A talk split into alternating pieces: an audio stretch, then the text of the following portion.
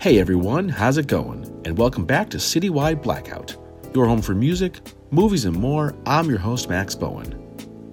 It's a blend of rock music and horror stories in this episode. Up first, author Dan Franklin and I do a deep dive into his debut book, The Eater of Gods. Dan talks about the real life story behind the book and how the editing process helped him as a writer.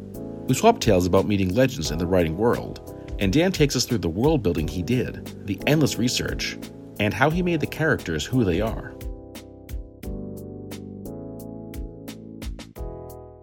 Hey everyone, how's it going? And welcome back to the show. Uh, so glad you can join me in my own personal playground where I get to talk to some of the best artists from around the world. And certainly, no one fits us better than my next guest. He is the author of the soon to be released book, The Eater of Gods, that you can get only through our friends at Cemetery Dance Publications. Dan Franklin joins me. Dan, very cool to have you, man. And I am so psyched just dive right into this absolute horror filled story. Awesome. Well, thank you. No, it's great to be here. This is awesome. I love the I love podcasts, so it's great. All right. But, all right. So this is your debut book. This is your first release, and of course, release day is very very soon. Supposed to be, but I'm uh, out already. It just printing problems have been wild this year, so it's just got pushed by a couple weeks. But it should be out either next week or the following. Something it's supposed to be in April, so. Yeah, yeah. So how does it feel to be right on the verge of saying, "Hey guys, here you go." It's really cool. I mean, it's I've been writing books of varying quality since I was like 7 years old. Um they weren't varying quality, they were just bad when I was 7 years old, of course, but um but I mean, I've been working doing this stuff and then when you actually get the news that it's happening, it's just it's wild. And the idea that it's actually going to be a real corporeal entity. You can actually hold it, open up the box and stuff. It's like the scene from Back to the Future where the guy opens up and sees it. It's just, it's, God, it's cool. You sound very excited, sir. You sound very, very excited. Yeah, I'm really excited. yeah. So, how long were you working on this book? This book was probably the fastest one I've written. Um, it still took about a year. I'm not a, not one of those people who can just like crank them out, but um, so it was probably between four or five months writing it, then another six months chopping it apart, sobbing piteously over the pieces, putting it back together, trying to make it readable, and then sobbing more. But at the end of it, it came out all right. So better than uh better than all right man i mean i mean like the opening and i feel like the really the the, the first few pages can either like make or break a book but the opening here is really really well detailed cool. it's creepy as hell this story follows our main our, our main character, Professor Norman Haas. His uh, late wife uh, was trying to find the final resting place of Kiya, uh, the last queen of Akhenaten. Yes. Woo! I got that was, right. Um, Success. He was the Herod, or at least that's how I I've read it more than heard it because I'm a I don't actually see people. I just read stuff. So fair enough. But yeah. um, he was the heretic emperor or heretic pharaoh, who's known as because he, he did some naughty things but um exactly. he was a really interesting guy and she was a really interesting person who's she was a real person and she did some things and then got they tried to unmake her as a person. They only recently found hidden records that indicated that she might actually still be out like they don't know where the tomb is but that she's her tomb is somewhere out there so it's based really? so so this kiya person really existed at one time she really did, and nobody really knows where she was laid to rest. They thought they had her for they thought they had her body for a while, but they figured out it was somebody else. She was um yeah, she was big on trying to eliminate the Egyptian gods and replace them with a single god. And Akhenaten was known for that kind of thing. And um that did not sit well with you know anybody at all. It was a terrible move. It brought about the end of the dynasty, arguably pretty much all the power of pharaohs. And um they didn't take kindly to her in particular. So there's it could be a whole bunch of things that caused her to be stricken from the records, but I chose my own version of it. So okay, so then how so, uh, how'd you learn about this in the first place? I'm nerdy and peculiar, and I spend way too much time reading stuff.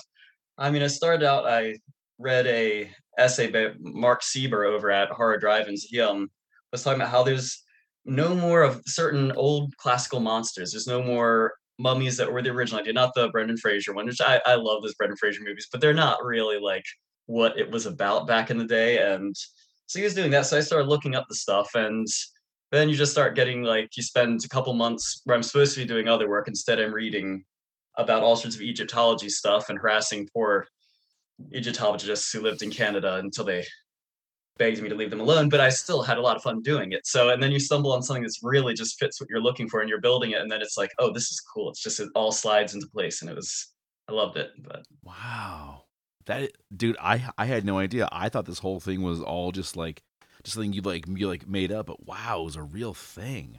Was it hard to find information because you mentioned that you know it seemed like it was a real effort to just strike this person from like the historical record?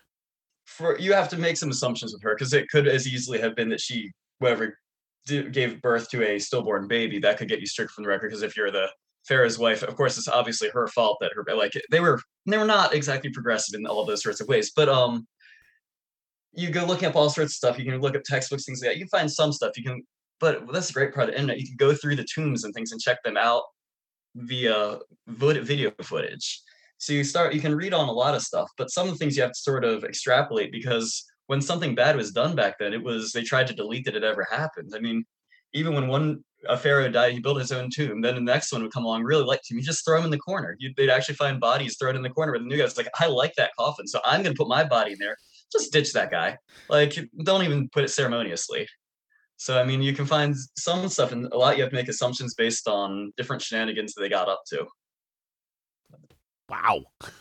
oh and the God. internet's awesome. Like, yeah. you can find people all over who have very narrow fields of expertise and I mean, some things I'm working on now, I you find saturation divers. There's 300 in the country or whatever. You can find them. You can find different people. You can find all sorts of different stuff that's so narrow and ask them cool questions. It's great. I love it. Very cool, man. Very cool. So, was there a lot of time spent on world building, given that there's a real legend behind it? There, not as I did a lot of it, but sadly, most of the editing came along. That was the Grim Reaper came for the the the world building because it's like it's based in real world. You don't need to put you can just put what's there, what people like you know what's there. And I so sadly I had this long sprawling thing and I gave it to Norman Prentiss. He was the first guy to look at. He just said like it's good, but you gotta chop that first. Like you gotta kill the baby, take off the head, like don't let that happen. I was like, oh. But he was right. I mean, yeah, it didn't need some long-winded thing telling you where Libya is. Like, who cares? It doesn't you can find that people know that or they don't or whatever, but it doesn't really matter to the actual content of the story. So yeah, there there definitely is such a thing as giving too much backstory. Like some, yes, yeah, but I think like the whole like exposition chapter is probably too much. Yeah, and it's fun for the author always, but nowadays it doesn't fly as much. I mean, thirty years ago it would have been awesome, but um... yeah, the times uh, they do change. So. Oh, yeah and I, I find that this is an an interesting, almost like parallel here. So you have uh, Norman really following the path of his deceased wife, who was searching for the final resting place of Kiya, and here you are exploring that same legend. Oh, it was it was uh, that did build into it because you start looking at these things because the idea is his wife knew all about it, mm. but he didn't know. I mean, he knew some, but he didn't know really the extent that she did. And I certainly don't know the extent that she did because she's a fictitious professor on it. Like, I mean, but it is fun. You research, so you put in everything you can find to try to boost up his research. Like they say, the whole thing you can only a character can only know as much as the author, but the character is only exists in a small field of time. So I can I can spend a month researching what he needs to know in a couple sentences. So he can be smarter than me. I just have to put in a lot of effort over the time leading up to there to pretend that I'm him. But um and you could call it this fun. I mean, I, I loved I loved researching. I love the parallels, and a lot of things showed up on their own, like the parallels with between his dead wife and Kiya being the dead wife of a Akhenaten. That whole having that parallel that showed up more on its own than I actually planned it to. So mm, yeah, but, yeah. I'm only about uh, 20 pages into the story, but I love where we're already starting out, where like Norman is just going to, to the most like run down remote areas trying to basically follow his wife's journey, and he's flat out told, mm-hmm. "Don't do it. You shouldn't be doing it. If you're gonna do well, it, I'm gonna kill you." Yeah, and there was that's always been the um, original mummy stories. You always have either a curse or the expectation of a curse, and it obviously descends into full blown horror. It's um, not one of those that pump fakes it with saying, "Well, it was all in their mind." I mean, no, it's it's not all in their mind. It's it is real. It does go full horror let's talk about the creation of Norman as a character. How'd you go about building this guy and also kind of building his story? Well, I mean, um, I the um the mummy type parallel stories they were always had a lot of a lot of focus on loss and regret and just the wrongness of being wronged. I mean, you figure back then there's the of course the parallels with it was some princess laid to rest and then the foreigner comes in and digs up their tomb and goes running around and they're rampaging. It's has very easy violation parallels, but also it has a lot about the idea of eternity and that you do all these things and it doesn't pay out the way you want it to. I mean, they were so in, fascinated with it, af- afterlife and death, and I've had a whole lot of death in my family. I mean, my dad died, on, drowned on my birthday. A couple of I don't know, twenty something. Like I've had a whole lot of people dropping off the last few years, just like going down. But then it gives you a different perspective on the story, and you start appreciating a little more of their fascination with mortality, their fascination with the idea of eternity and the drawbacks that would come with that. I mean, like the things people do for it, but would you really want to achieve what they're talking about? I mean, there's a whole lot of interesting things that just come out while you're writing it. And you don't even really think about them until farther along. And then it's like, oh, oh, okay, now I guess see what what was like triggering off there and it meshes in. And I, I really like how it how all sorts of these old classic, especially the classic mo- movie mo- mo- movie monsters, but horror monsters in general, they all had a real foundation that it's so easy to forget when we not to knock the current stuff, but the Anne Rice version of vampires as sex appeal, all these things, but there was an older, really nasty edge to it that wasn't fun. It wasn't. It was actually scared people, and it there was reasons behind it actually scaring people, and all of these things they were based on a real truth, a real real horror and when you examine them you come across it it's just it's so cool i definitely agree with you because i feel like with these with these monsters you know the vampires the mummies mm-hmm. i mean to each their own of course but putting all that angst and romance and drama it's like no these creatures are stone cold killers if you if you read the original yeah. bram stoker no. Yeah, Dracula wasn't a nice a, guy. He was a murderer. He eats babies. He eats babies. That's just not sexy. I mean, he's not. He's scary. He's nasty. I mean, but I like on this all even the Frankenstein thing, the creating people taking the creating the person, all this, but those were they were really unsettling ideas. And I like the older version. I mean, you can put them in a contemporary light, but just the mashup of coming of age with everything, it can be a little bit Twi- Twilight. Uh, I'm I'm not not to knock Miss Meyer. I'm sure it's not for me. yeah, exactly. I am Legend right. is awesome. I'm uh, I am Legend. We can go that way, but um, yeah, they don't. They're not supposed to play baseball. They're not supposed to sparkle. They're not. This is not what they. Nope. Nope. Do in you my know world. what? I think you said it right. It's not for me. It's for someone, yeah. but it's not for me. Mm-hmm. Um. So so uh, pivoting back to the book How'd you kind of plot out the story here in terms of like the action? I mean, because like obviously you want this to be a scary book, but you also don't want it to be just like this constant, you know, like uh, yeah, like like scarefest. I most it was mostly character driven. I mean, it it was you. I write you write for me. I don't. I sort of do the mix. They talk about the pantsing and the plotting, where you either plot out everything you're going to hit in a story, or you just go by the seat of your pants. I'm somewhere in between. I write things that just immediately like go out there and then you build a couple scenes together and then you stitch them together and figure out what you're actually doing and you chop off the things that go nowhere and then you desperately try to fix the last ones up and make everything work together but um so you start out with certain scenes that just were really cool and just struck as just really vivid and then you realize it's they weren't actually the horror scenes a lot of times they were the the the what the character the main character is facing and then when that starts integrating you focus on that sort of breaks at the pace. You have you can have terrible things happening, but then you have from Norman's perspective, and it comes through and it gives that sort of a rhythm to it where it's not just bad things happening, bad things happening, bad. I mean, yes, all the things that happen pretty much are not what you would anybody would want happening, but um there are slower points. There are things where you can take a breath, and that keeps it from just being exhausting. And it's a shorter book, so it's not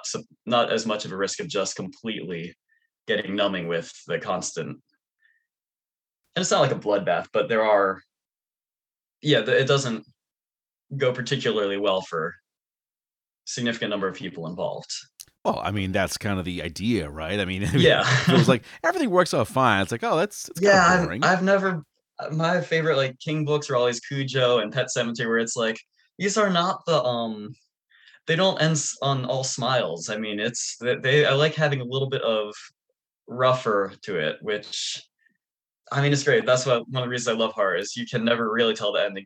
Um, court drama, you can usually guess the ending. Thrillers, you can pretty much figure. out. Nobody wants a thriller where it ends badly. Like, what's the? It takes away the point. But horror is one of the few ones where it can allow you to make it not end necessarily in wherever everybody dies, wherever the end, but you can do a lot with it. You can do anything, and it allows you a lot of opportunity, which is I love it. So. when it comes to the scare, though, are you the kind of person who who uh, prefers a, a like a light touch, or are you like go for the jugular? it depends on some of the context of what scares me too. I mean, different things you try to write what makes you upset or unsettled no matter what it is. I mean, the idea of it being a strange and lonely thing to live while others die, that's present, but there's also things that just make me uncomfortable. I mean, I'm not I don't mind closed spaces, but I'm not a big fan of them. I'm not a there's a lot of things that would not sit well with me at all. So then you try to focus on them. And because if it makes me uncomfortable, it makes somebody else uncomfortable to read it because it should leach through. And that's, I mean, so the whatever the professors you say was write whatever embarrasses you or scares you, and that's what people want to read because that makes it interesting. So it's like I kind of agree with that.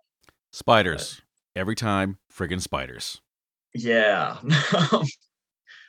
My daughter's discovering the joy of them. She's three years old and she just went from loving them to suddenly not loving them and letting out blood curdling shrieks when she sees them. So it's like, yeah, that's a good one. All right, we've we have a fear, so that's good. I can play on that. But um, exactly, exactly. Um, Dan, you mentioned earlier about the loss in your family, and I'm really, really sorry about this, man. Um, that's- and how that kind of like factors into the story. How does adding that more personal touch, though? How do you think it strengthens the book? I think it makes it where it's more than just. I mean, you can make a book that's going to be a li- somewhat scary. You can make it where it, um, where it resonates somewhat. But if it really resonates with me when I'm writing something and it comes out and I feel like this actually captures some of what I feel and some of looking at my mom watching over. I mean, she was 50 years old. She lost her husband. Like seeing that sort of outlook on the world that changes. And there's obviously a parallel of Norman just losing his wife when he's in that age range where it's like, what do you do? Do you do you start over? Do you keep going? And these things, and she's eh, she's really strong, but it's hard. I mean, these things, and you see these things, you internalize them, and you don't even realize you're writing with them until they're on the page. You're looking at it and seeing this is what was upsetting to me. This is the hardest part was this or that, and these. I mean, I've I've write I've written a whole bunch of manuscripts. This is the first one to actually put much effort into trying to sell to people. Normally, I just write them; they form this gigantic stack over in the corner but um you write through all sorts of things. I have bipolar issues. You write about that and some things. You write about all these different things and they bleed out of you and you feel it's you see them on page and you can actually feel them there and it's like it's it's what gives it power is uh, having some of that same resonance. Now i that's also why i'm not particularly good at writing slashers is i've never been attacked by an axe wielding psychopath. I mean i've wanted to be occasionally because I mean you take all these self-defense things, you realize that would do no good against the guy with the axe, but you you'd make a feeble attempt, you'd be the character who dies 30 minutes in. I mean, maybe not the opening scene, but like you're not gonna make it through it. But I don't really know how to write zombie things. I don't really know how to write slash things. I write more personal character driven where it's things that parallel to what I do understand. And I can I, I mean obviously you can work on different things and build on them and do different different avenues but there's so much where you can use it as a not not full quiet horror because quiet horror is so much just it can be a single person just going through trauma in their mind and that happens some but but you can expand it a little bit from there and tackle things that are present in your world in everybody's world because if it's present in mine it's present in other people's i mean i'm not it's you it used to be the illusion that oh i'm going through depression and it's crushing me under and that's something only i experience but it's not it's things that everybody deals with, especially people, book people, horror people, things like that. They're not, it's not that singular, these sorts of issues. I mean, everybody's seen death at this point. everybody's seen depression, loss, fear, being trapped, that kind of thing. We all know those feelings. So it gives it an emotional weight to it that you can I mean everybody who has a relationship, you can be afraid of losing your loved one and it's it does add some power to it. And that's always what I love to read was things that made me feel a little bit sickened. I mean, talking about Cujo, I mean, I don't want to spoil the ending, but it's not something a parent wants to read. And it hits you hard. It hits you differently when you have a kid, and then you can really appreciate that what King was afraid of is the same thing that I'm afraid of. And it's like it's it makes it something cool in a morbid way. Meanwhile, uh, uh, Stephen King's listening, going, "No, no, they're giving away the ending. No." I know. Well, it's I figured this is what 40 years old. Like you, yeah. gotta you gotta call moratorium on the spoiler alert at some exactly. point. You've had your chance. It's cool, Steve. Yeah, it's cool. Watch the movie. The movie can do whatever it wants. They don't they don't always even read the book for Stephen King stuff. So I mean. But you got to read the books too, because I feel like yes. the movie versions are usually pretty good. I did see them. Uh, I think it was a TV series for The Stand. Wasn't bad. I liked it. I'm still a fan of the old one. I never, I couldn't watch the new one because I just love the old. Oh, I watched the old one. Just... I'm, I'm not talking about the new one. No, I'm talking about the older yeah, one that came out so many years ago. yeah. ago. Yeah, 90s or whatever. Yeah, that was awesome. that was a really good series. Very, very cool stuff. Um, you know, since we're on the subject of Mr. King and his works, what authors have been your your your like um your longtime favorites when it comes to horror? Oh, I mean, I I obviously everybody has to love some part of King. He's written such a breadth that at some point there's somewhere in his pantheon of books that you're gonna like some stuff. Especially I always was a fan of his older stuff. I mean, Joe Hill, man, if he ate alphabet soup and had diarrhea, I'd read it and love it. I mean, the man is just made of gold. There's Scott Smith. I mean, I he's written two books, made them both into movies that he wrote, and then I guess he got bored with doing everything that I want to with my entire life in a couple years, but he's a god. I mean, that's just so cool. There's um oh boy, I can't think of um, Richard Matheson, who's I Am Legend, all this old Twilight Zones. I mean, that's the creativity, the just magic power he had in his mind to see so many scenarios and so how that how many of these things and they had such terrible graphics, but they hit to your heart and you see them and like that's what I love. That's there's there's so many of these books, I mean, that I just they're pieces of truth. They're just awesome. They're I, I'm kind of get a little bit excited about, of course, but I mean, even the more recent Malfi, Gafuni, these the people that are just, I mean, I, I love it. That's part of what I love about my job is that I'm surrounded by books. I get to see, I get to see these books come through and pick them up and read them and meet these people and their writing styles. And some of them it works, some of them doesn't, but God, it's good. Yeah.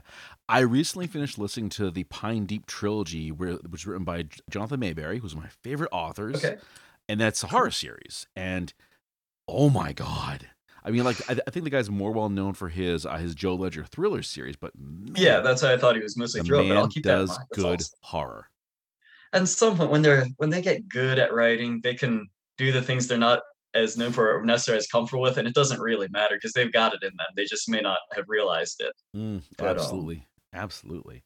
All right. Um, you know, I like to ask about what you learned during the writing process. I mean, most of writing comes down to just putting.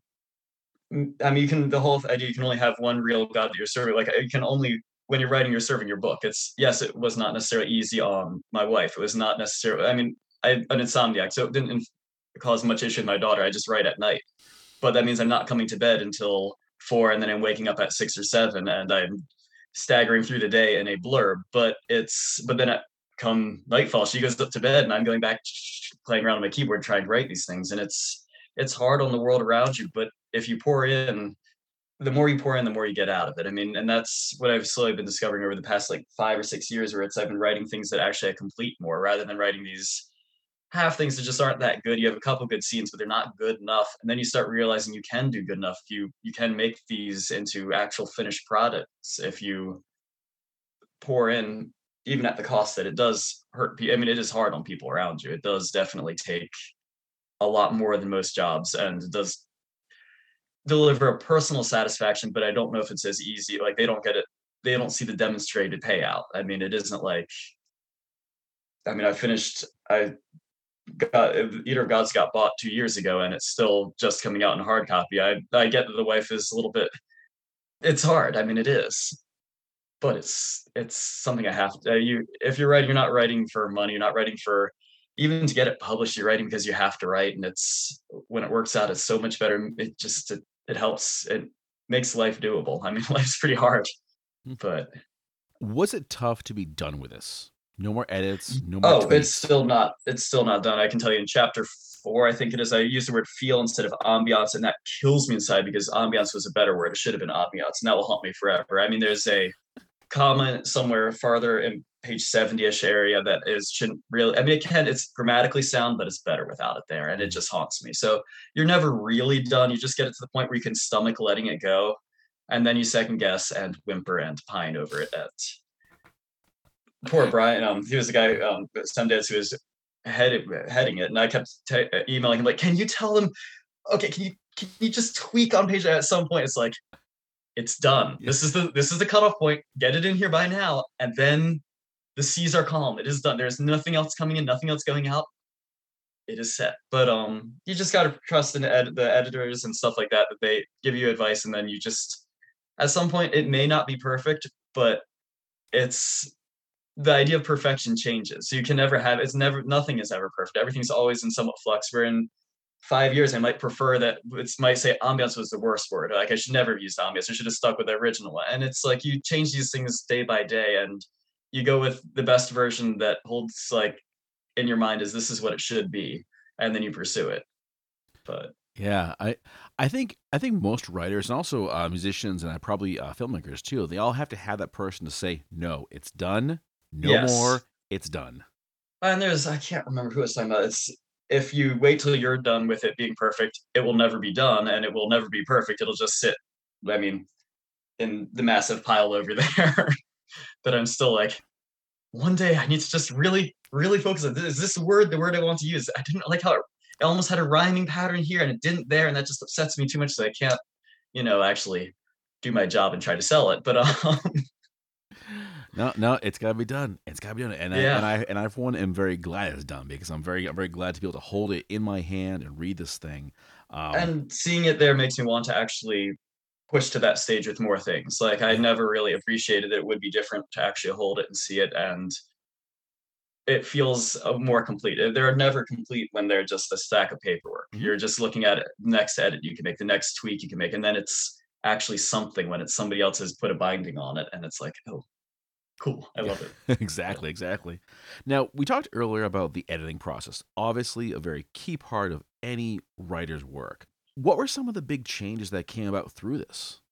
Well, I do. I go through about probably twenty or so edits of my own, and then you have line edits before you send it off to anybody. And I found one of the I mean, I love Norman Prentiss. He is a really good guy, but he tears things up. He's torn up my stuff before. When I first joined Sundance, I was like, "Oh, I'm part of the company. That means that I'll definitely." Be. And he just looked at me. So he's like, "Dude, it's good. You're gonna have to work a whole lot more to get into this, though." So like, and sent me on home. And it was like, you know, he was right. Looking back at that stuff, I gave him some old things that I had written when I was just learning what I was doing, and he was 100 percent right. But he's willing to chop it up. So you give him something that is the best you can manage, and he says, "All right, this is really good. We're gonna make some changes, but it is really good."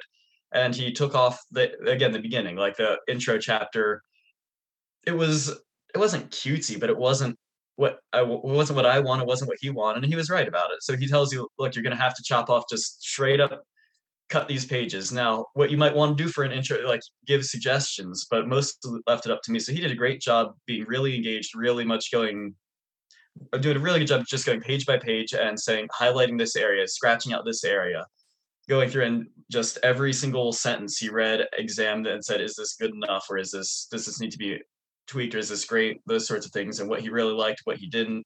And you work with all of that. And if you can actually keep true to what somebody you trust says, he's, I mean, he's Stoker Award winner. He's fantastic. Short novels and short stories. That's what he does. I'm, I'm more of short novels to full length novels, but like he's sharp. He can tell you what is good and what isn't. So Cool, cool. He made that a lot easier. Definitely. So, um, how'd you first come to the attention of Cemetery Dance, and what's it been like working with them? Weirdly, I started working in their warehouse. I was just shipping out stuff. I was just one of their bubble bag people who was just like, "Yeah, I put the book in the bag and I ship it out," and it's just.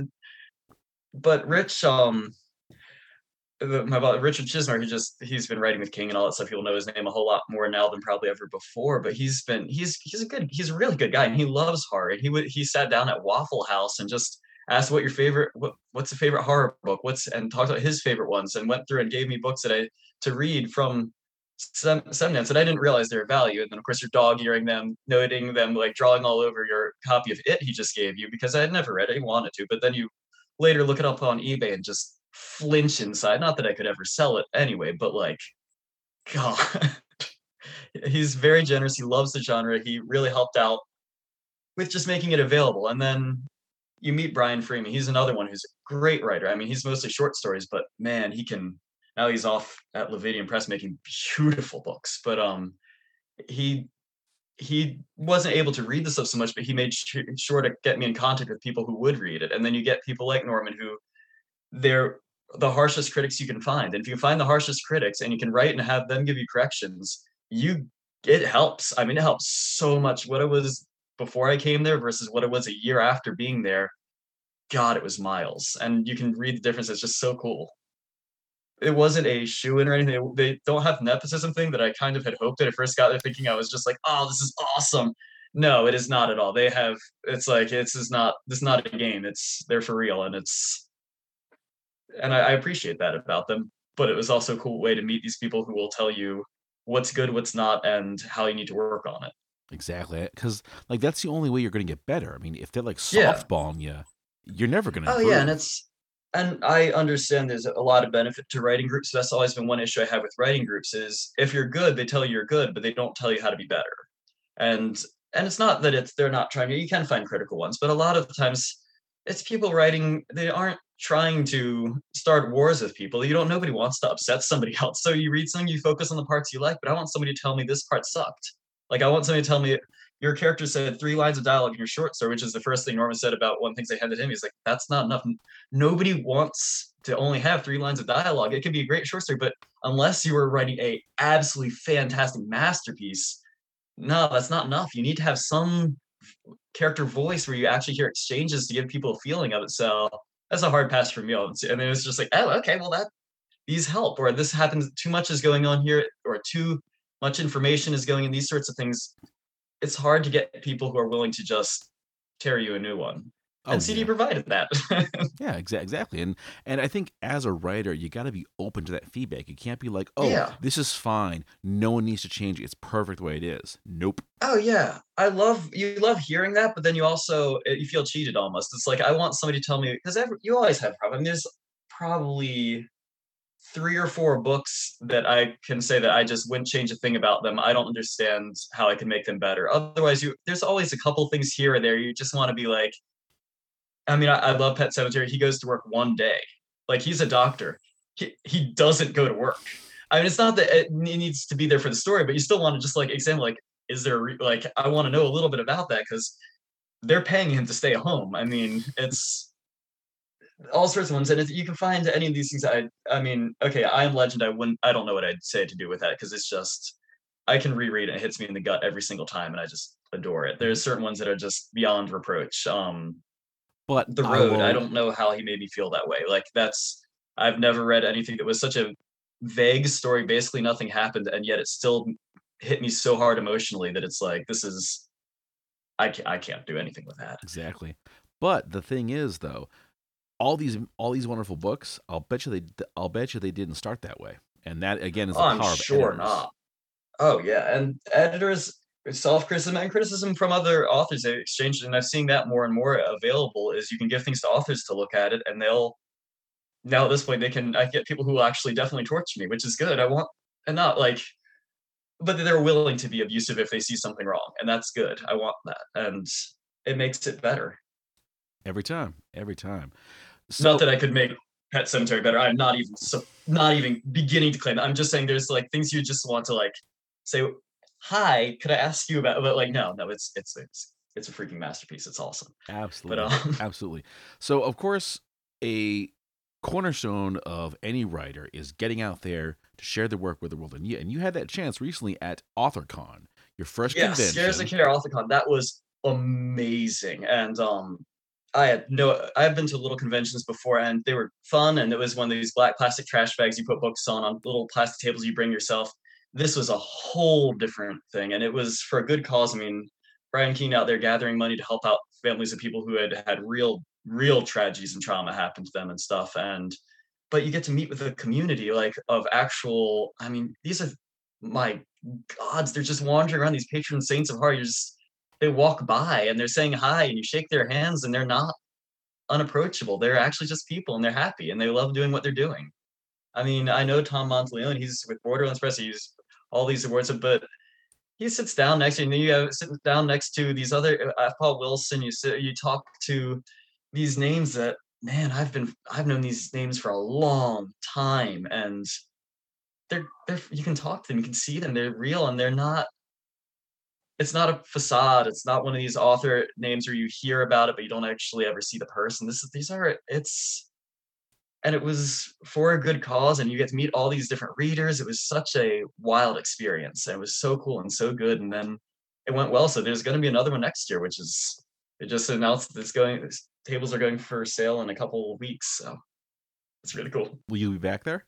I plan on being back there. It was it was a great experience. Oh yeah. And Kevin over there went with, and he's he knows a lot of them because Kevin Lucia, he's he just wrote, came out with Night Road and a whole bunch of other things. Um, but he's working with Seven Deaths. He was out there and he was selling stuff, and all these people coming by, and I'm sitting next to him at our table, and people are stopped by ch- chatting with him that I've been reading since I was.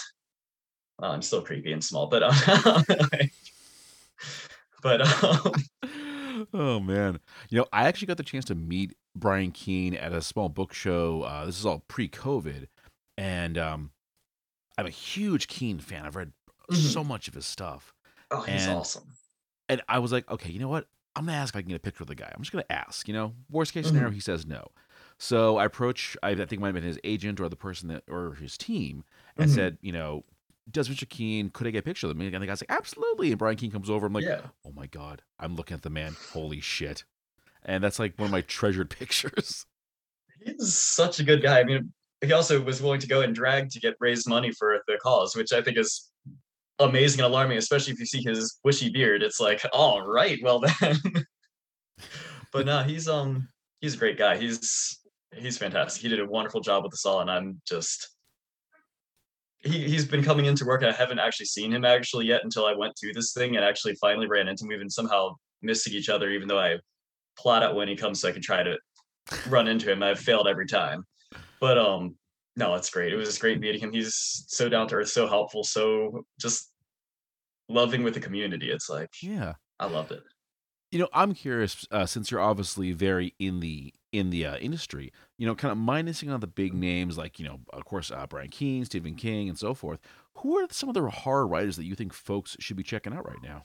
I mean, for pure writing talent, I mean, just read a couple of things by Malfi, and he has the ability to write this just musical prose that is just, I mean, God, it's good. I mean, I like, I have a similar idea of Quiet Heart that expands beyond it with Gifune. I had mentioned him, Greg Gifune. He's he's really good. You have I'm trying to think of and there's individual books that slip under the radar and i know that there's ones i'm missing but i mean there's a book called i'll bring you the birds from out of the sky by brian hodges he, i'd read dark advent by him ages ago but i hadn't read much in a while and god that book was just poetry it was gorgeous and you have there's all sorts of these little ones that slip through and some of these are not the be- ones that sell the best but there's i mean there's a little book we have called muse that's like it's good. I mean, it's really good.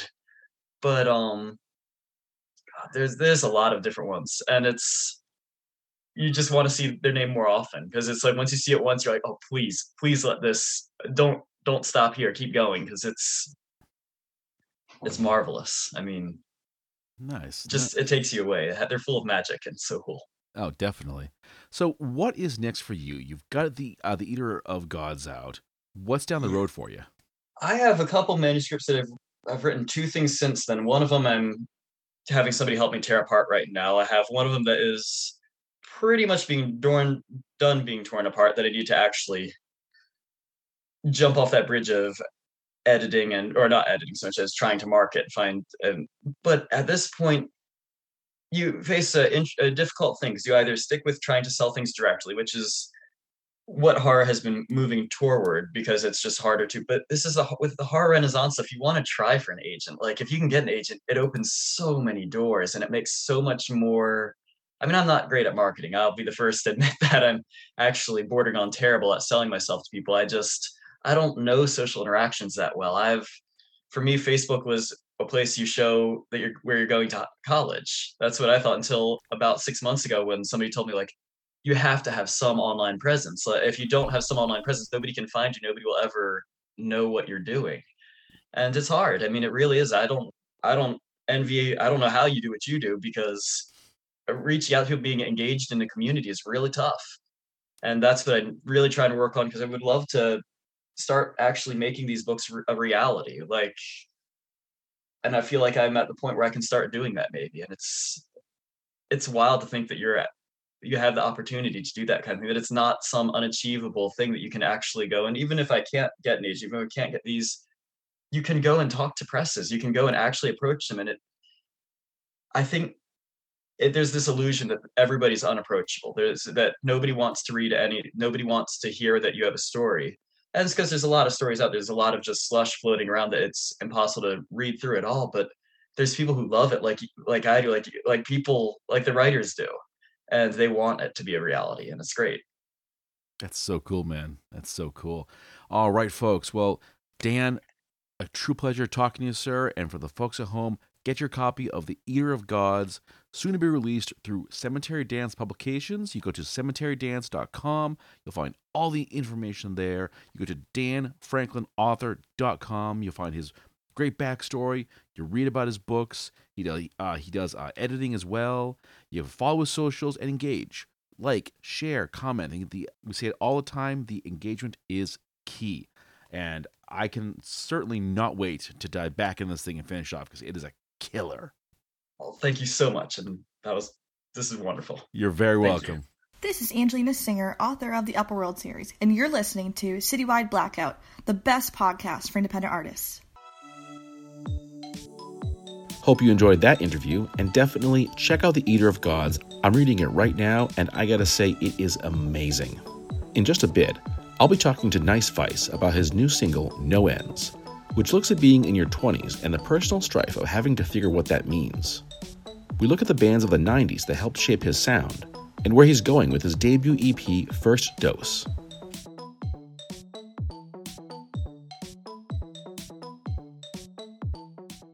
And my next guest, he is no exception, folks. He has a brand new single out, No Ends. It is sort of a, a preview of sorts for his upcoming EP, First Dose, happening on May 20th. Seth, otherwise known as Nice Vice, joins me. Seth, Nice Vice, welcome to the show, man. It's great to have you here. Yes, thank you. Thank you for having me. That was a nice introduction. That oh, was awesome. You're very welcome, sir. You definitely deserve it because this song is this song is really, really cool for me, and it's a bit nostalgic too because reading about your background, you grew up listening to bands like Pearl Jam, Counting Crows, the Chili Peppers, and you can hear that in the music so clearly. But one of the questions I wanted to a- ask you is about like just how these kind of bands kind of shaped your sound. Well, it's interesting because it it just sort of happened you know it's it's one of those things that just happens without you knowing when it's happening and now even now when i go back and i well and obviously these songs that are coming out like i've heard them a bajillion times just from all of the mixing and like you know and and the writing and the recording it all you hear it a, a thousand times and even i can hear the influences now but i didn't you don't notice that when you're writing so it's you know it's kind of strange but yeah big big Pearl Jam. Uh, the Chili Peppers are my favorite band of all time. Like there's no there's no question. Uh, but um, and I'm actually I'm seeing them in Toronto this summer. So uh, so damn that's, jealous. That, that's gonna be a milestone for me. That'll be my biggest uh, my biggest thing ever. But um, but yeah, I I don't know. It's and you know what? The more the more music that I write, it's it's cool because I'm I can hear those influences, but I'm starting to especially the EP is kind of all over the place.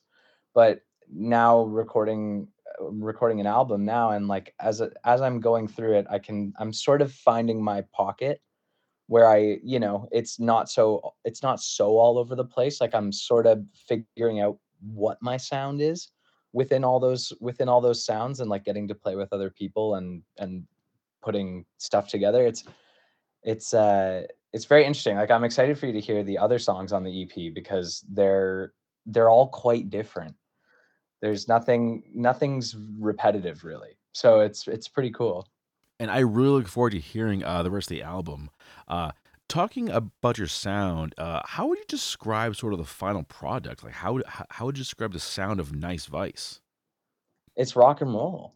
I like it's just it and you know what? And I can see how I've I've heard that quite a bit from people who have listened to it, especially maybe not the first single as much, but especially No Ends, just the nostalgic factor, you know? It does it's it's I don't know, even for me it's kind of hard to explain because because it's it's me, right? And the I would I would just say it's it's it's rock and roll. It's just clean clean rock and roll and it's i don't know it's honest and it's not um i'm not trying to play off anybody specifically or anything like that and it just sort of you know like i think that that no end song and i've said that before i think on one on one uh, written interview was uh, they asked me just about the writing process of that song and it's funny because that song was not only the easiest one to record, but that song happened in like seriously, I was probably 25 minutes. Like it just went, it was, it was a, the chorus of it was a verse from another song. And it kind of got mixed around. And once the two things lined up, I like it just immediately flowed. Like it was so fast. And then I had that, I was recording it right away. The whole song just played itself out. And so that's, that's pretty rare. and like, uh, yeah, I feel like I'm just rambling on. I, f- I forgot what the question was, but uh, I like that, man. I like that. Well, first, the first interview. yeah, exactly, man. the nerves. What do we do? What what's gonna Yeah. happen? What's he gonna say? Um, but the question was just kind of about like the final project, kind of like the sound of like Nice Vice. You mentioned, of course, just you know, clean rock and roll. We talked about the influences, but how do you make your sound distinct at the same time, knowing that you're kind of shaped by by these bands a little bit? Well, see, that is a tou- that's a tough thing. That's a good question, and that's tough to answer. I think that that's tough to answer right now because it's so early. And like I and that's the crazy thing is like I wish I could just take all the music I have piled up here that will be coming out inevitably uh and just, you know, and share it because the final product is hon- honestly like as I go along here it's it's I'm it's getting harder, it's getting faster. Um it's getting it's not so Oh man, it's hard to answer because I haven't I feel like I haven't really found my sound yet completely.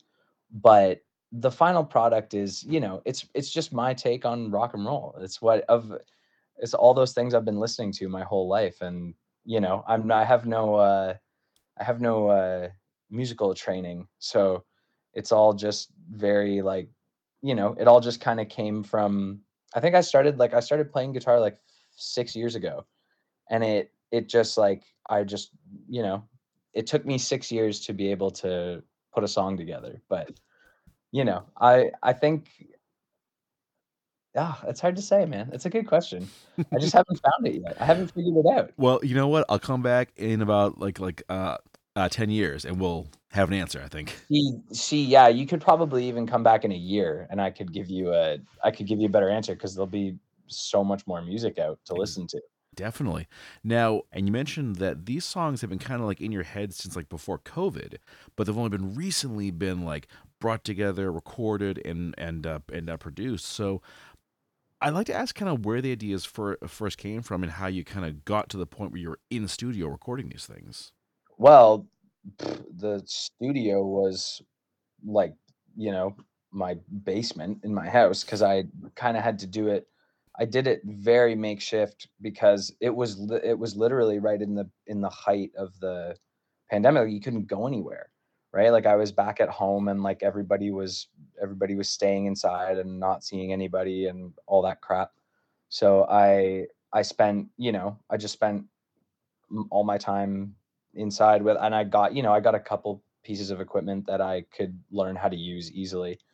Um so that I could record this stuff because it it really like it did it did take a long time to to actually put it together and get it out because it's crazy like if that was what 2 years ago already and now the songs like I recorded these songs like a year and a half ago and so it's taken you know it's taken that much time for me to you know finally be confident with what I was putting out and how it sounded and you know and for first for first go it's pretty good. I, have had some I've had some good reviews. I, people seem to like it. So it's not you know it's kind of a shot in the dark i think on the first one. Yeah. it's good to it's hard to judge but i mean Was it tough for you to release this knowing that, you know, you're to have a whole like global community listening to it? um yeah i mean for sure because it's like i almost have to i have to think about every answer here because but it's it was definitely tricky and especially because i'd never put anything out before um it you know the you i put a lot of pressure on myself i think at the beginning and like i still feel i'm still trying to figure out the whole like social media thing and like you know getting getting the right consistency of like all the posting and the you know all that stuff and i'm not a public dude and i don't i've never been someone who posts on like instagram all the time or on tiktok or any of that stuff and so like you know yeah putting it out there like knowing that there's lo- that there's hopefully lots of people listening to it is is scary but it's uh it's pretty cool like i i can't wait to eventually just start playing live and see you know see who comes you know who's gonna come see the show who's gonna come check it out Well, count me in, dude. I'm there. oh i was 100% yeah, And absolutely, dude. you know what i will say too it made a lot it made it a lot easier um it made me feel a lot better about putting the stuff out because i have some close friends who are really good at making videos and that we decided like for very cheap to do to do two videos for the first two singles because i just thought why not you know why not put some effort into throwing some visuals out on the first thing like just to show uh just to show me or whatever. But that made me feel a lot better because of how good my friends are at making videos so you know that definitely helped and we're definitely going to make more down the line so yeah that that was that made it a little bit easier And you really got it too, especially like these days. You talked earlier about like the the uh, the challenges of social media. You know, you got you got to be out there all the time with like posts like you know every day almost. What Yeah. do you think's harder, making music or being that presence? uh the presence that was a really quick answer. Yeah that was the easiest question because i can write music like it's nobody's business. I mean that's that's all i do. That's all i want to do. So i'm like i mean it's yeah you know i think it's i think it's seriously going to take me a year like a full year of putting out music before i get to the point where i'm like comfortable posting consistently and like getting the, also it's going to help a lot once once I start get like getting going on live shows because you just it gives you so much more uh it gives you so much more content to have there. And like now that we're recording an album and it's a lot of music and it's we're going into the studio at the end of next month a real studio um and and you know putting all this new music together and recording it and all this stuff that that also gives you a lot of content to play with and stuff. But just on the day-to-day stuff yeah like i i'm learning but it's it's uh it's tricky i've had some help but it's tricky It's definitely tricky. I myself I have that same challenge because I try and post daily too. I don't do it, and I'm really bad at it. But it's like like you you look for anything. Like okay, do I post like a picture I took when I was out, out for a walk, something I ate for lunch? Yeah. What you know? What's gonna like Yeah. resonate? Yeah, and I don't know I don't know what that is because for the most part, aside from, you know, like I like to when I'm writing music and stuff, you'd think that would be but that's that's sacred time, right? That's not time that I'm I'm not when I'm writing something, I'm not videotaping it or taking pictures of it. So it's all the all the other time around whenever I'm doing stuff that isn't that. It's like this isn't very interesting. I don't know what I like. I don't know what I would post about this. So You'd be uh, surprised. You would be surprised no, yeah, people what catches on. people people love that shit. They just want to, you know, they want to know what you're doing. But you know, it's kind of nice because I don't have a huge following at all yet. you can So mess I around. I don't I don't really have to worry about it right now. But I guess that's all part of the goal. So Exactly, exactly. So let us dive into the story of No Ends. So this song, I really like the story behind it. So this one is really all about like kind of figuring out your life when you were when you're like in your 20s, which let's face it, no one has it figured out at, at, at that point. We're still trying to figure out what we're gonna do. But how did this become kind of the story of the song?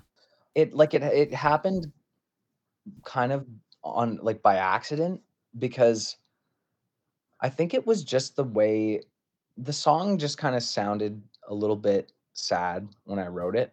Like the musically, it just didn't sound uplifting.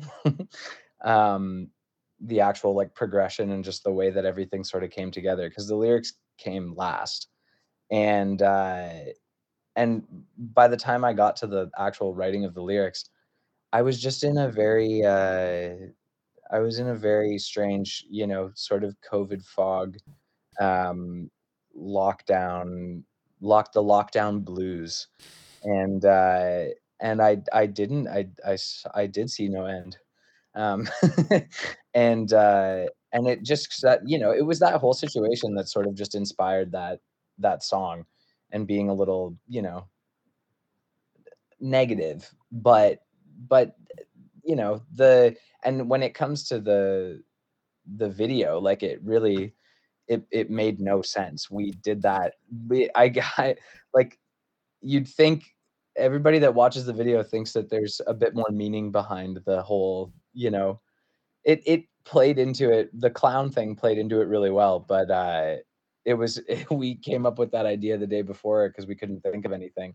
and we just thought it would be cool if i was dressed up as a clown because we saw a painting and it but it it did it played into the whole you know having two personalities and uh who are you going to be and what are you going to do? And you know that sort of fight and especially during all the you know the 2 years of covid like i, I didn't think that uh, there was ever gonna that it was ever gonna stop that there was ever gonna be any end to all that everything that was going on. So you know it was just a mixture of all of those things together that made that song the way it is but but yeah it's definitely it's definitely this the sort of that grapple of what are you going to do how are you going to do it? And like why are you going to do it? What's the point? What you know? Do you feel like you've got those answers for yourself? um no not yet. I don't think so. I think i think all i can do is uh you know just keep writing tracks and and you know i get consistent with putting them out and you know putting it i the nice thing is is that i just i don't i haven't slowed down on the writing end so there's just so much to go and so that that gives me the you know there there is no end to that either. So i can just keep you know over the years i'm just going to keep putting out music constantly. Mm. um so yeah i think i think that that that is one of the answers i think for me coming out of the whole coming out of the whole uh blur of the last two years. Blur is a good word of is a great description actually. It's definitely a blur so you know here in the states we're definitely seeing a lot of things ending. We're seeing like you know shows are happening again ba- bands are playing tours. Some have been, have been playing for as long as like last summer. But um what's it like a, um in your area? Are like shows happening? It's funny that you should bring that up because i'm uh i just went to royal blood last night. Ooh and what's that? Um, the do you know royal blood the band? Nope nope.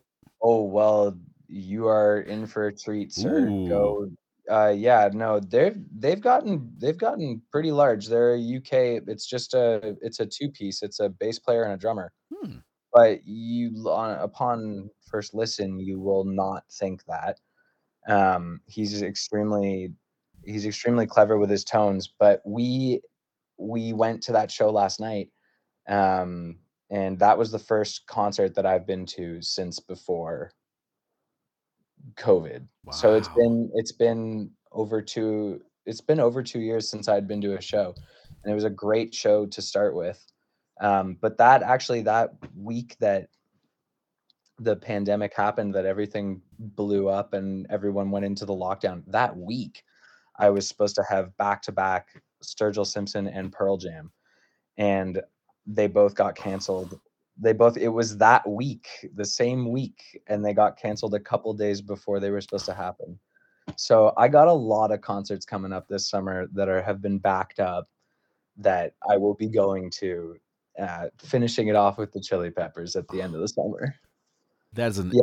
excellent battle plan, sir. I love that. I actually went to my first indoor show Mm-hmm. last Friday at a place called Askew, which is um, in Providence, Rhode Island, and my buddy Matt actually played. So it was cool. that This was like my first like indoor like venue Mhm. show. Seeing my buddy on stage, and it, it was weird because I didn't feel like anything had happened. I, I- just kind of felt like it was just like sliding back into a very comfortable life, you know, like because I used to go to shows all the time Mhm. and I, and going like walking the venue like oh man i wonder what this is gonna be like i was like oh just feels like normal you know Yeah, I agree. It it felt yeah, it it felt so good to just walk in. And it was like, you know, it was pretty I think it was like it's a the venue had like 2500 people. Um and it's just the perfect size like j- it was so loud. Oh, it was just it was awesome. Yeah. And like I I'm obviously I'm yet to uh yet to play any of my own stuff, but that'll be a big uh that'll be a big goal of the summer is I've sort of got I've got the group together now to do it and uh you know we'll get her going we'll get started. Oh look forward to that man definitely Yeah. definitely. Now for this song one one unique aspect that we definitely have to talk about is you did you played every instrument on the ep i don't Mhm. usually hear that. Usually it's like me and the band but you did every Yeah. instrument. How? Um it's a good question. Uh it it was annoying. It took like it took a long time to figure out a lot of the you know it, and being my first time recording anything it was to be fair the drums the drums were not it, it- i wasn't playing a real kit but i did it on a i did it on keys right? So it was all like and funny enough like you know you're you're never supposed to do it but uh the drums went last into every song because i had like i had that's just how i had to do it because i didn't know what the songs were going to actually sound like at the end so i had to fill in the drums at the end which was tricky but i used to play drums um before i ever found the guitar i used to play drums. I played drums for years and so i'm comfortable like when i'm writing a song i already know i sort of know what i want the drums to sound like already when i'm just playing it on the guitar and so then by the time i got there at the end it's like i had to figure out how to use the keyboard and how to get the right drum sound but people don't recognize that. Nobody you know i don't have people going like they everybody thinks that it's a drummer playing the drum but it's just me doing it um, and then all the other stuff was pretty you know it it took time to figure it out but uh you know the guitar the bass the vocals everything it you know it was just fun honestly. And i i just heard uh jack white actually just put out a record um a solo record and he did the exact same thing uh during uh, over the last two years and he did a whole album just by himself just doing all of the instruments and so i had a good chuckle at that because so did I. It's less songs, but so did I. But I don't really ever want to do that again. I would rather have I would rather have uh, other people playing, you know, maybe a better bass player and a better drummer and people who are, you know, that's their specialty. It's not my specialty. So, i know. get you i get you meanwhile we can say that jack white i got the idea from you for sure. I don't know. I I, I highly doubt he's uh I highly doubt he's heard any of my songs, but maybe someday if he hears one, uh he can go back and maybe he'll hear that and he'll know that. That'd be kind exactly of he'll be like be like that's where i got the idea damn That's actually also another one I have tickets for. Is Jack? Ooh, White. Yeah, nice he's nice coming. He's coming this summer as well. Yeah. So You you talked earlier about uh, having the about having the band together to go play your own shows. This will be your first time on stage. Um, I've done some like open mic stuff in the past, but yeah, no, it'll be my first time on stage with. Uh, it'll be my first time on stage with an actual band playing my music. It's still a little ways down the road. Like I'm hoping by sort of by the middle of the summer, I can have that sort of figured out. Um, and we'll also have the album already recorded. So it'll be it'll be going live and playing those songs. It won't be playing these songs. So it'll be all new stuff that people definitely have not heard. Um, which is fun. But it it's I'm I'm totally ready. Like I mean, I'm just sitting here practicing all these songs and recording all these songs over and over and over again and it's it's pretty uh it's pretty built into my my body at this point so it'll just be you know get get those uh jitters out of the way get the the first uh for, get the first show out of the way maybe throw up once or twice and then just uh you know and then just buckle up and go from there whatever Yeah, exactly, man. Exactly. Any particular venues that you're dying to play at? uh yeah the first i mean you obviously starting small here but uh in toronto um the horseshoe tavern I've heard Uh, of that place. Yeah, I've heard of it. like so many great band like just so many and like i have friends that i go see that play there and like it's you know i would love to to get up on that stage for the you know at the, at the beginning and and sort of say that that's where i that's where i started you know Hey, exactly, man. We all got we all got to start somewhere, and more and more, I'm thinking I gotta go up to Canada and go on just like a music tour, basically, just like you know, hit venues Yeah. all over the place.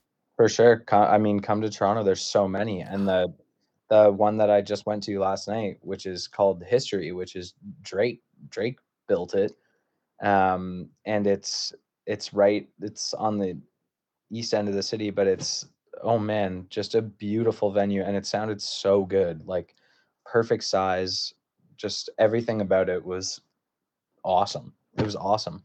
Hmm. There's yeah, there's so many good ones. There's so many good ones. nice, nice. Now, with the EP set uh, set to come out in just a few weeks, really, like a month, basically. Mhm. Do you Yeah, feel like month. do you feel like this is your like I have arrived moment? Yeah, yes and no. I think that the by default it is my I have arrived moment because it is the first, you know, it's the first bunch of songs that anybody's hearing.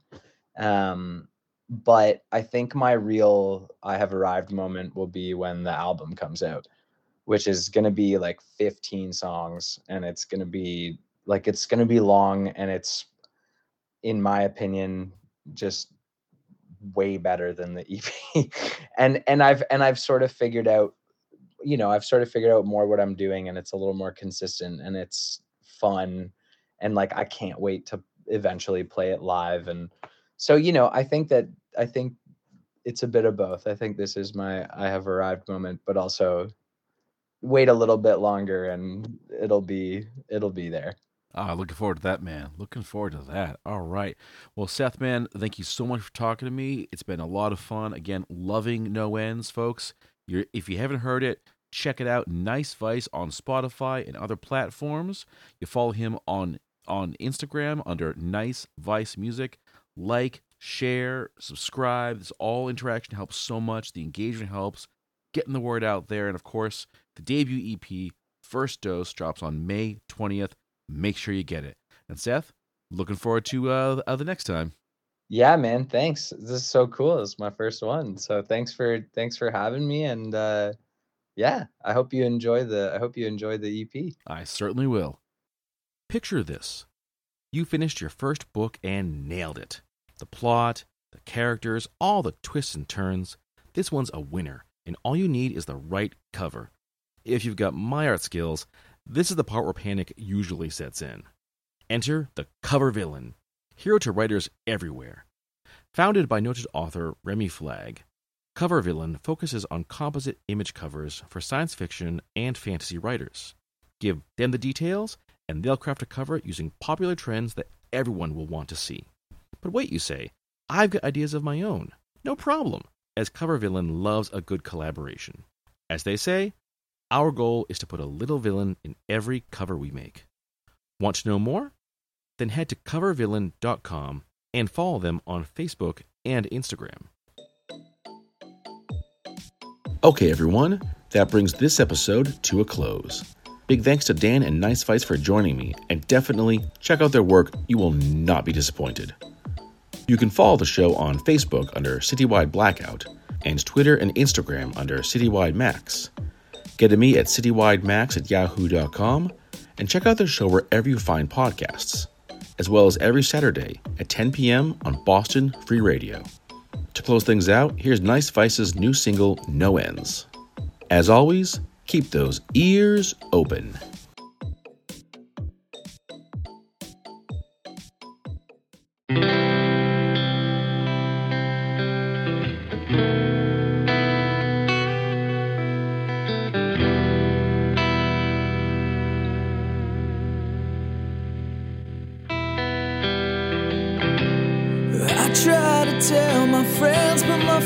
Always gets so red. I don't mind going home just a little bit early. What's the consequence of my head that spins in bed? I don't wanna miss another word that you say to me. Quick lip and a pet tight don't mean you've quit, means you've stalled.